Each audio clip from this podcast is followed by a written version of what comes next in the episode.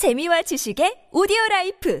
팟빵 안녕하세요. 군사돋보기입니다. 현지 시각 1월 15일 이후 전해진 바에 따르면 크레미나에서 우크라이나군이 크레미나 시가지 바로 앞까지 진격하고 러시아군의 제76 공수사단 주력 병력을 북부 숲에서 격퇴한 뒤 크레미나 시가지를 둘러싸 포위하기 위해 움직이고 있습니다. 우크라이나군은 크레미나 시가지 정면으로 진입해 무리하게 시가전을 벌이기보다 크레미나의 남쪽에 있는 숲을 지나 크라스나 강을 지나는 남쪽의 다리를 점령하려 들거나 그게 안 되면 폭파해버리려 하는 것으로 알려졌는데요. 만약 우크라이나군이 이 다리를 장악할 경우 러시아군은 크레미나 지역 안에 포위되어 섬멸을 피할 수 없게 되는데요. 이 때문에 해당 지역의 러시아군은 어떻게든 이 다리를 지켜야 하는 입장에 놓여 있는데요. 사실상 이미 러시아군에게 대부분 장악된 것으로 여겨지는 솔레다르에서도 다행히 더 이상 러시아군의 진격이 일어나지 않고 있는 상황입니다. 러시아군은 솔레다르를 성공적으로 장악했지만 광산이 많은 이곳 주변 지역은 러시아군에게 매우 불편한 것으로 알려지고 있는데요. 반면 이곳에서 우크라이나군의 방어선은 매우 강력하게 구축되어 있는 상태이며 이를 뚫을 방법이 없는 솔레다르의 러시아군들은 진격을 멈출 수밖에 없었던 것으로 분석되고 있습니다. 현재 기갑부대 전력이 많이 남지 않은 러시아 공세 부대원들에게 있어 전차와 장갑차들은 절대로 잃어서는 안 될 필수 장비들인데요. 이 때문에 솔레다르를 점령한 러시아군은 솔레다르 주변의 우크라이나군 방어선을 향해 기갑 장비들을 전개시키는 것을 꺼리고 있습니다. 하지만 솔레다르의 서북 쪽에서는 러시아 공수군 전력과 바그너 그룹 용병들이 소금 광산 너머의 크라스노폴리우카와 블라우다트네 사이로 진격하기 시작했습니다. 그러나 다행히 우크라이나군의 제46 공수여단 전력과 제128 산악여단 전력이 이를 막아냈고 해당 지역을 세로로 지나는 T0513 도로에 러시아군이 당도할 수 없도록 저지했다고 하는데요. 우크라이나군의 제46 공수여단과 제77 공수여단은 제17 전차여단을 대체했는데 제17 전차여단이 생각보다 상당한 피해를 입었다고 해 우려를 낳고 있습니다. 제17 전차여단의 지휘관은 우크라이나군으로서는 보기 드물게 보급과 관련된 문제를 일으키고 있으며 병사들로부터 많은 비판 을 받고 있는 상태라고 하는데요. 이들의 문제는 솔레다르가 러시아군에게 점령된 것과 관련이 있다고 하는데 좀 더 자세한 소식이 전해지면 알려드리겠습니다. 이처럼 우크라이나군이 크레미나를 점령하는 동안 러시아군은 솔레다르, 바무트 전선에서 생각보다 강한 영향을 끼치며 크레미나와 솔레다르를 맞교환하는 상황이 벌어지고 있는데요. 러시아군의 끝없는 공세로 인해 생각보다 심각한 위기에 빠지고 있는 바무트 솔레다르 전선의 우크라이나군 상황은 어떤지 그리고 이를 타개하기 위한 방법이 무엇일지 그리고 이외에 또다시 조성되고 있는 70만 명 러시아군 공세와 관련 된 위기 조성 상황에 대해 알아보겠습니다. 전문가는 아니지만 해당 분야의 정보를 조사 정리했습니다. 본의 아니게 틀린 부분이 있을 수 있다는 점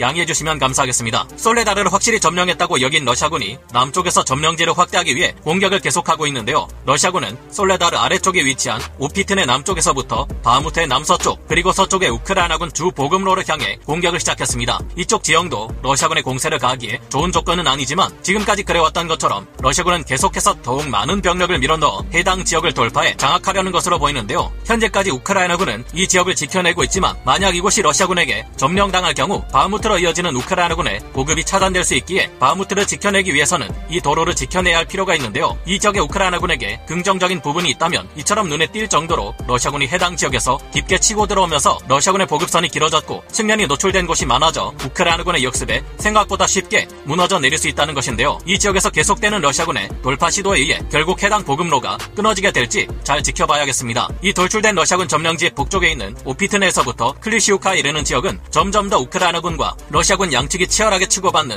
격전지로 변해가고 있는데요. 이곳에서는 현지 시각 1월 15일부터 1월 17일까지 두 번 이상의 전투가 벌어졌는데 러시아군 바그너 그룹 용병들과 우크라이나군이 서로 점령지를 뺏고 빼앗는 쟁탈전이 벌어지고 있습니다. 현재 이 지역은 우크라이나군이 반격을 가해 다시 해당 지역을 되찾았지만 병력을 막대하게 희생시키면서도 멈추지 않고 계속되는 러시아군의 공세 때문에 점점 더 방어선을 지키기 어 려운 상황에 처하고 있는데요. 이곳에서는 우크라이나군의 제28 기계화 여단 및 제53 기계화 여단 그리고 제4 신속 대응 여단과 제40 포병 여단이 강력한 화력으로 러시아군을 막아내왔습니다. 이들 전력들은 전쟁터에서 잔뼈가 굵은 베테랑 전력들이며 뛰어난 전투 역량을 발휘해 왔지만 러시아군이 무서울 정도로 병사들을 희생시키며 밀고 들어가는 탓에 위기에 처하고 있다고 합니다. 마치 게임 스타크래프트, 저글링 러시처럼 계속되는 러시아군의 공세 때문에 이 지역을 지키는 우크라이나 포병 자산과 박격포들은 포탄이 부족해졌고 어쩔 수 없이 기관총과 소총으로 몰려오는 러시아군들을 쓰러뜨려야 하는 상황이라고 하는데요. 여기까지 상황을 정리해 살펴보면 솔레다르를 장악한 러시아군이 바흐무트의 우크라이나군을 함락시키기 위해 바흐무트 남쪽에 돌출구를 형성하면서 피도고로드네에서부터 시계 방향으로 바흐무트를 둘러싸는 포위망을 형성하고 있는 상황인 것으로 보입니다. 이곳 바흐무트는 몇 개월 전부터 러시아 정규군 병력들이 하루에만 적게는 300명에서 400명에서 많게는 700명에서 800명에 달하는 전사자를 발생시키며 미친 듯이 집착하며 점령하려 했던 바로 그곳인데요. 그러나 이곳에서 우크라이나군이 역습을 통해 러시아군에게 우크라이나군의 반격을 가하기는 다소 어려운 상태이며 러시아군은 어디에서 공격해올지 알기 어려운 공격자의 위치에 있다는 장점을 활용해 추가 공세를 지속하려 하는 것으로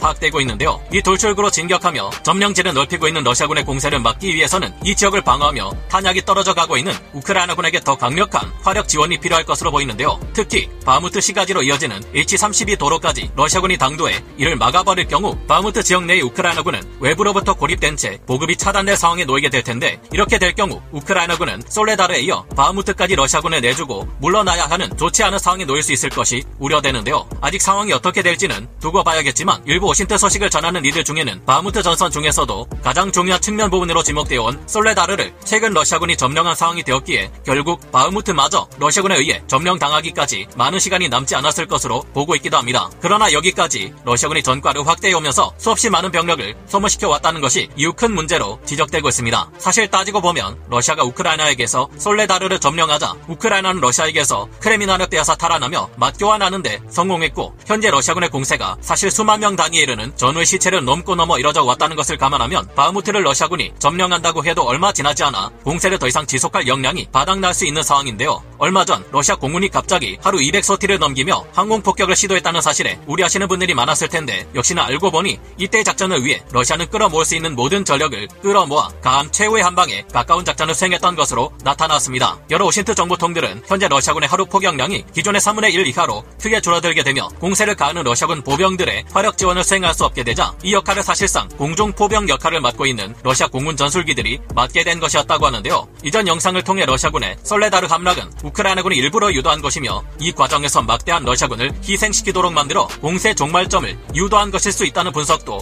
일부 오신트 전문가들에 의해 나오고 있다고 말씀드렸는데요. 설령 이 말이 잘못된 분석이고 실제 우크라이나군은 솔레다르와 바흐무트를 결상전으로 지켜내려 하고 있다고 해도 분명한 것은 이번 러시아군의 공세가 끝날 때쯤이면 너무 많은 희생자가 발생해 그 이후부터 가해질 우크라이나군의 역공세에 정말 가혹하게 당할 수 있다는 사실일 겁니다. 현재 우크라이나군 제17 전차 여단이 큰 피해를 입었고 공세를 위해 준비된 전력들 중 일부가 전장에서 모습을 드러내며 러시아군에 맞서 싸우고 있지만 아직도 이들 중 주력이라고 할 만한 수백 대의 기갑 군단은 모습을 드러내지 않고 있기에 우크라이나군은 이후의 반격을 위해 뭔가 꾸미고 있다고 보아도 될 듯합니다. 그러나 벌써부터 러시아군이 70만 명의 엄청난 추가 병력을 동원해 우크라이나 서부의 리비우를 공격할 수도 있다는 소식이 여러 OSINT 정보통들을 통해 떠돌고 있어 이후의 상황을 우려하게 만들고 있습니다. 아직 우크라이나군이 전력을 다해 러시아군의 공세를 막고 있다고 할 수는 없고 일부 전력을 내보내고 나머지 전력을 예비대로 운용하며 러시아군의 공세 종말점을 유도하고 있지만 우크라이나 군의 피해도 점점 쌓여가고 있는 등 분명 피해는 누적되고 있습니다. 이런 상황에 70만 명이나 되는 러시아군 추가 병력이 공세에 동원될 경우 우크라이나 군으로서도 탄약이 소모되었을 때를 우려하지 않을 수 없을 텐데요. 여러 OSINT 정보통들은 이미 러시아군이 70만 명의 병력을 준비했음은 물론 우크라이나 북부와 국경을 마주하고 있는 친러 국가 벨라루스에 20만 명의 예비군을 배치하기 위해 준비하고 있다는 말도 함께 전했습니다. 심지어 이들의 공세가 몇 주 이내에 개시될 수도 있을 거라는 분석마저 나오고 있는데요. 다른 곳과 달리 우크라이나군의 포격이 없어 벨라루스를 통한 보급이 가능한 우크라이나 북부 전선에서 러시아군의 대규모 추가 공세가 일어날 가능성을 무시할 수 없다는 것이 여러 전문가들의 의견인데요. 이 같은 경고 조치가 계속해서 언급되고 심지어 영국 국방부에서도 거론되는 것을 보면 분명 해당 지역에서 러시아군이 대규모 공세를 위해 뭔가를 꾸미고 있다는 것은 분명해 보이며 만약 러시아군이 공세를 통해 리비우를 공격한다면 서방에서 지원되는 여러 장비와 물자들이 공급되기 어려워질 수도 있기에 이에 대해 철저히 대비할 필요가 있을 듯합니다. 우크라이나군이 최근 겨울 대공세를 3월 이후로 미룬 데에는 이러한 부분에 대한 계산도 있지 않았을까 생각되는데요. 이제까지 잘 싸워온 것처럼 우크라이나군이 이번에도 신중히 잘 대처하여 최악의 사태가 일어나는 것을 막아내고 가장 적절한 시기에 확실한 반격을 가하기 위한 토대를 마련할 수 있기를 기원해 봅니다. 오늘 군사 돋보기 여기서 마치고요. 다음 시간에 다시 돌아오겠습니다. 감사합니다. 영상을 재밌게 보셨다면 구독, 좋아요,